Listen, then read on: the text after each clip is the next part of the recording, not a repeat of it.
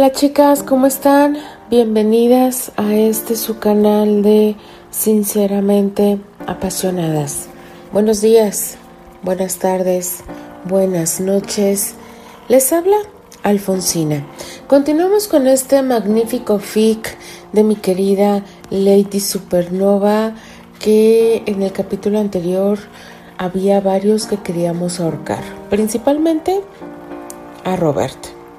Es que de verdad, chicas, si supieran lo que a mí me cuesta narrar la parte de Susana y más cuando Robert le dice Susi, o sea, mi cuerpo reacciona así con un coraje como lo estoy haciendo ahorita. Lástima que no puedo decir palabras porque si no eh, YouTube y las apasionadas me cuelgan del árbol más grande que tengan. Pero de verdad, chicas, es algo que no nada más en este FIC, en especial en este FIC, pero también en los demás eh, FICs, me cuesta, me cuesta narrar el diálogo de la gusana, digo, de la Susana. Entonces, en este, tengo que tener paciencia, chicas, porque en este FIC, desgraciadamente, va a haber muchos muchos detalles de Susana. Entonces, no crean que nada más sufren ustedes, chicas. Yo también sufro. sí, chicas. Y en el capítulo anterior, pues ya regresó Terry. El hijo pródigo regresó a su casa después de muchos, muchos meses de haber estado eh, fuera del foco público, por así llamarlo y estaba una ansiosa eh, Susana eh, esperando que regresara Terry. Le cayó como balde de agua fría cuando leyó las noticias en el periódico que Terry había llegado. Y no solo eso, sino que había estado más cerca de lo que ella se había imaginado. Y para colmo de ella, porque es más que nada ella, regresó con una chica y ella perfectamente sabía de quién se trataba. Y mi querido Albert, él creía que iba a tener unos días tranquilos, relajados, eh, vigilando, ajá, a estos par de rebeldes que, por Dios, estos no necesitan quien los cuide él va necesitar quien cuide de él, chicas, porque ah, en el capítulo eh, observamos cómo él estaba unos momentos tranquilos en su despacho, pero llegó Dorothy para entregarle un telegrama de parte de Archie. Pobre de Dorothy, yo me lo imagino cada que va a tener que eh, hablar con Albert, yo creo que se pone como gelatina. De verdad, chicas, porque uno, bueno, para empezar, Dorothy, de ella ya sabemos que está totalmente enamorada de Albert. Y Albert eh, se puede decir que es un poquito despistado, pero hay una incomodidad por cómo se comporta Dorothy con él. Y él solamente quiere que lo trate normal pero sabemos que Dorothy nunca lo va a hacer. Y para finalizar el capítulo volvemos a esta persona que según ella no va a dejar quitarse a Terry. Cuando ya lo tiene más que perdido, chicas, pero ah, pobrecita, de verdad, me, me desespera. Pero bueno, vamos a ver qué nos depara el siguiente capítulo a ver qué sorpresas nos trae. Así que comenzamos con este magnífico fic llamado Inesperado. Capítulo 10. Parte 5. Sonville, Illinois, la cabeza estaba a punto de estallarle. La tía abuela Elroy lo tenía francamente harto, con todas las quejas que expresaba. Archie estaba seguro de que la vieja tía no había parado de quejarse desde la tarde anterior, cuando todo mundo partió a Nueva York. La llamada de Albert la tranquilizó por un momento.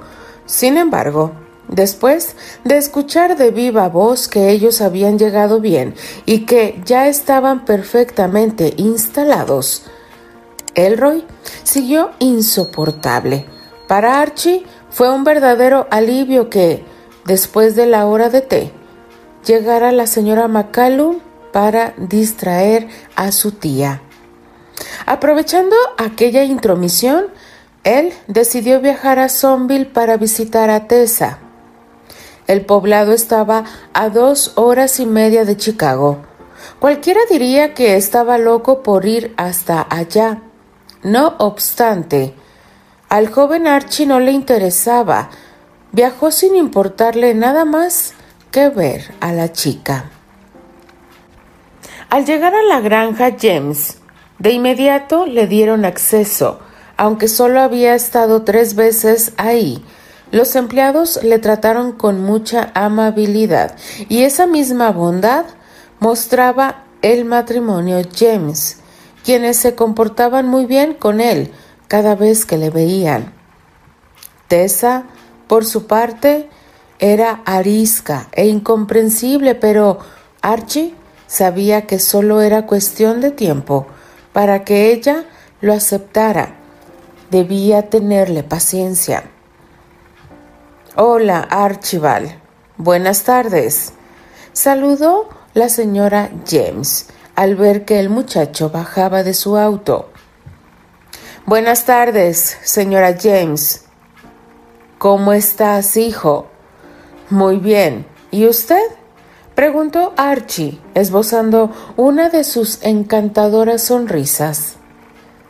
También estoy muy bien. ¿Vienes a ver a Tessa? Archie asintió. Ella está en el jardín trasero, avisó la mujer, sin ocultar su felicidad. Acabo de verla curando a uno de los gatos. Pasa, por favor. Gracias, señora James, expresó Archie. Me ha dado mucho gusto saludarla. A mí también, hijo, dijo ella al tiempo que le sonreía y lo miraba alejarse. A mí también me da muchísimo gusto verte, querido. Se dijo con emoción al imaginar lo contenta que se pondría su hija. Archie caminó sigilosamente hasta el jardín trasero y una vez ahí ubicó de inmediato a la chica, su corazón latió fuerte al ver lo hermosa que se veía. Archie. le llamó al ver que el chico se acercaba. Qué sorpresa verte por aquí. Espero que sea una sorpresa agradable, repuso él, esbozando una sonrisa. Lo es, respondió Tessa, mientras tímidamente bajaba su mirada y seguía curando a su gato. Rufus escapa cada vez que puede, explicó la muchacha mirando a Archie. Y después regresa malherido. Pero, ¿está bien? ¿Verdad? Preguntó acercándose al animalito para poder acariciarlo. Tessa puso al gato sobre el suelo y este de inmediato desapareció. Oh, sí, él está muy bien. No obstante, ahí va de nuevo a buscar problemas. Ella negó con un suave movimiento de cabeza. Es incorregible. Agregó alejándose un momento para lavarse las manos en la pileta. Una vez que regresó, Archie le hizo saber. Cuando éramos niños, mi hermano y yo tuvimos un gato. Su nombre era Julio, y él hacía lo mismo que tu Rufus. Siempre escapaba de casa, Archie recordó con melancolía aquel endemoniado gato al que Stir tanto amaba. Un día él ya no regresó, así que te podrás imaginar el drama que armamos. Lo lamento mucho, dijo la muchacha con tristeza, sintiendo mucha lástima por Archie y Stir. Estir y yo pensamos lo peor. Salimos de casa a buscarlo, pero no había rastro de él. Inclusive lloramos su ausencia por varios días, mencionó Archie, esbozando una inevitable e incomprensible sonrisa. Tessa frunció el ceño y él continuó. Al final, después de todo el calvario, resultó que Julio no regresó a nosotros porque había cambiado de residencia. Archie rió. El muy malcriado adoptó una familia nueva. Vivía muy feliz al lado de los vecinos. Puedes creerlo. Tessa rió una y otra vez. Archie también lo hizo. Un pequeño silencio se hizo presente y entonces Tessa se animó a proseguir. ¿Puedes decirme quién le puso Julio a ese gato? preguntó curiosa. Esa fue idea de Steer. Era su homenaje personal a Julio Verne. Steer siempre ha sido su fanático. Tessa volvió a reír. Yo tenía ocho años en aquel entonces, pero lo recuerdo con bastante claridad. Steer dijo que lo llamaría Julio, así, sin más. Ni siquiera pidió mi opinión.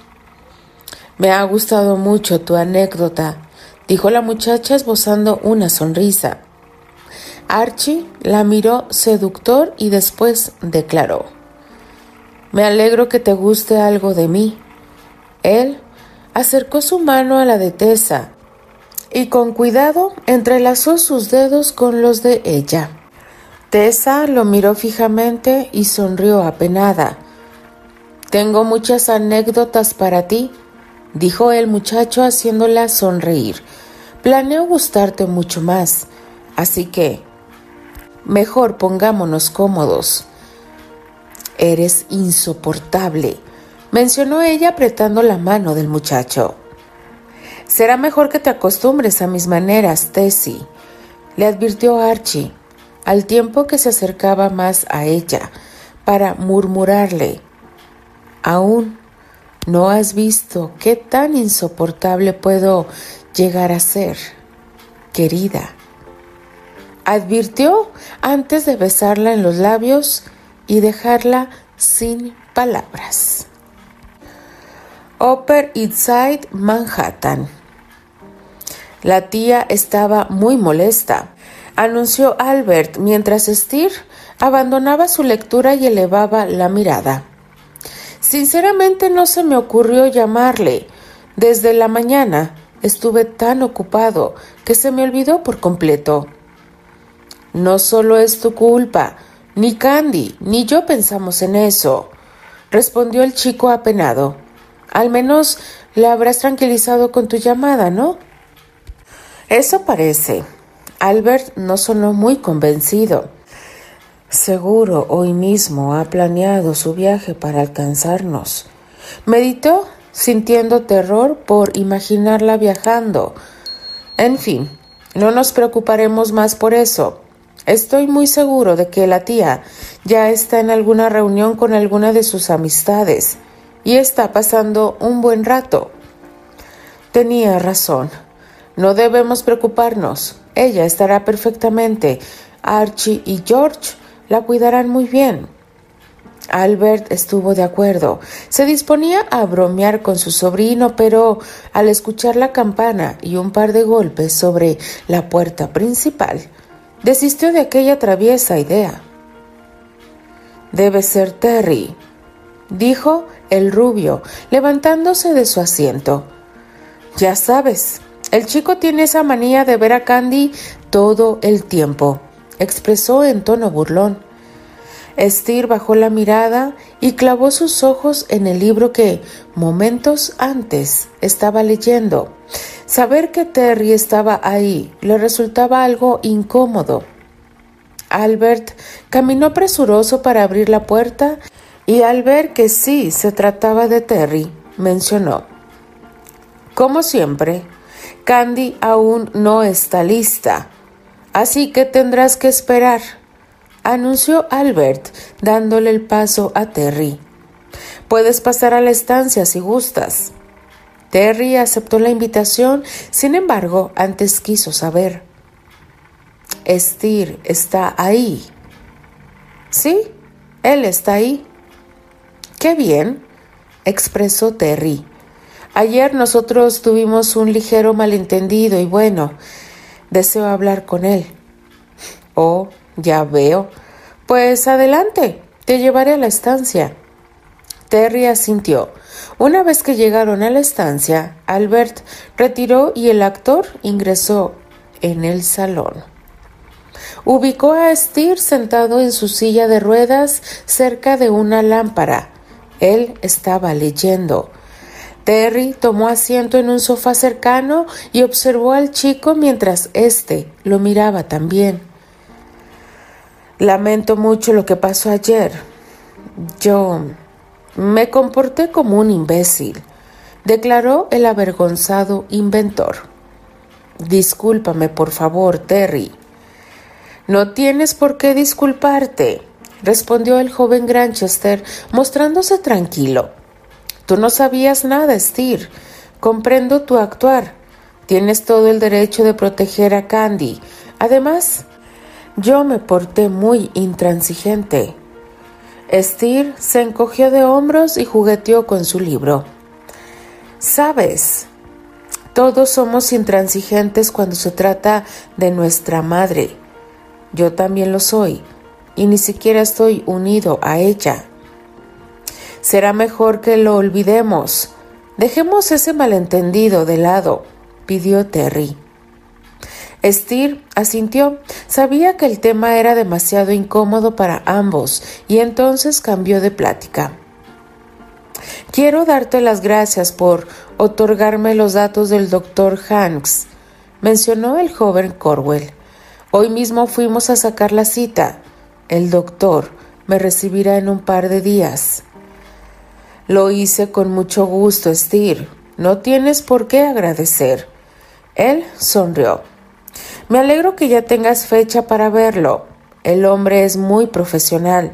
Verás que pronto tendrás resultados.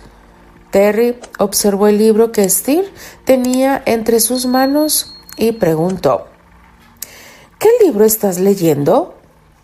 Steer lo miró con ojos brillantes y reveló La Vuelta al Mundo en 80 días, de Julio Verne. Steer sonrió emocionado. Es sin duda mi autor favorito. Ya lo creo. Terry sonrió y luego recordó al duque de Granchester. Ese libro es el favorito de mi padre. El duque lee a Julio Verne. Sí. Steer miró emocionado y platicaron por algunos minutos más. Ambos se sintieron muy cómodos, ya no había malentendidos ni enojos que empañaran su amistad.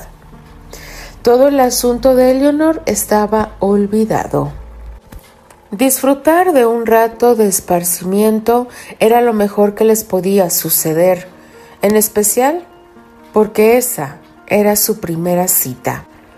Desde que Candy aceptó ser novia de Terry, ellos no tuvieron ni una sola oportunidad de salir solos, pues en Lakewood y en Chicago, tanto Archie como la tía abuela Elroy truncaron todas las posibilidades de que salieran. ¿A dónde iremos? preguntó Candy una vez que Terry entró al automóvil y se colocó tras el volante. Iremos a cenar, respondió él. Muero de hambre, pequeña Tarzán. Terry la llevó a cenar a un lindo restaurante italiano dentro de la zona del lado este. Era un lugar pequeño pero sumamente acogedor, perfecto para las parejas de enamorados que buscaban buena comida y tranquilidad. Mientras esperaban su cena, platicaron sobre su día. Candy le habló sobre el hospital y la cita de Steer con el médico. Terry le platicó sobre el teatro y el ensayo. Candy estaba muy emocionada por enterarse de todos los detalles sobre el teatro.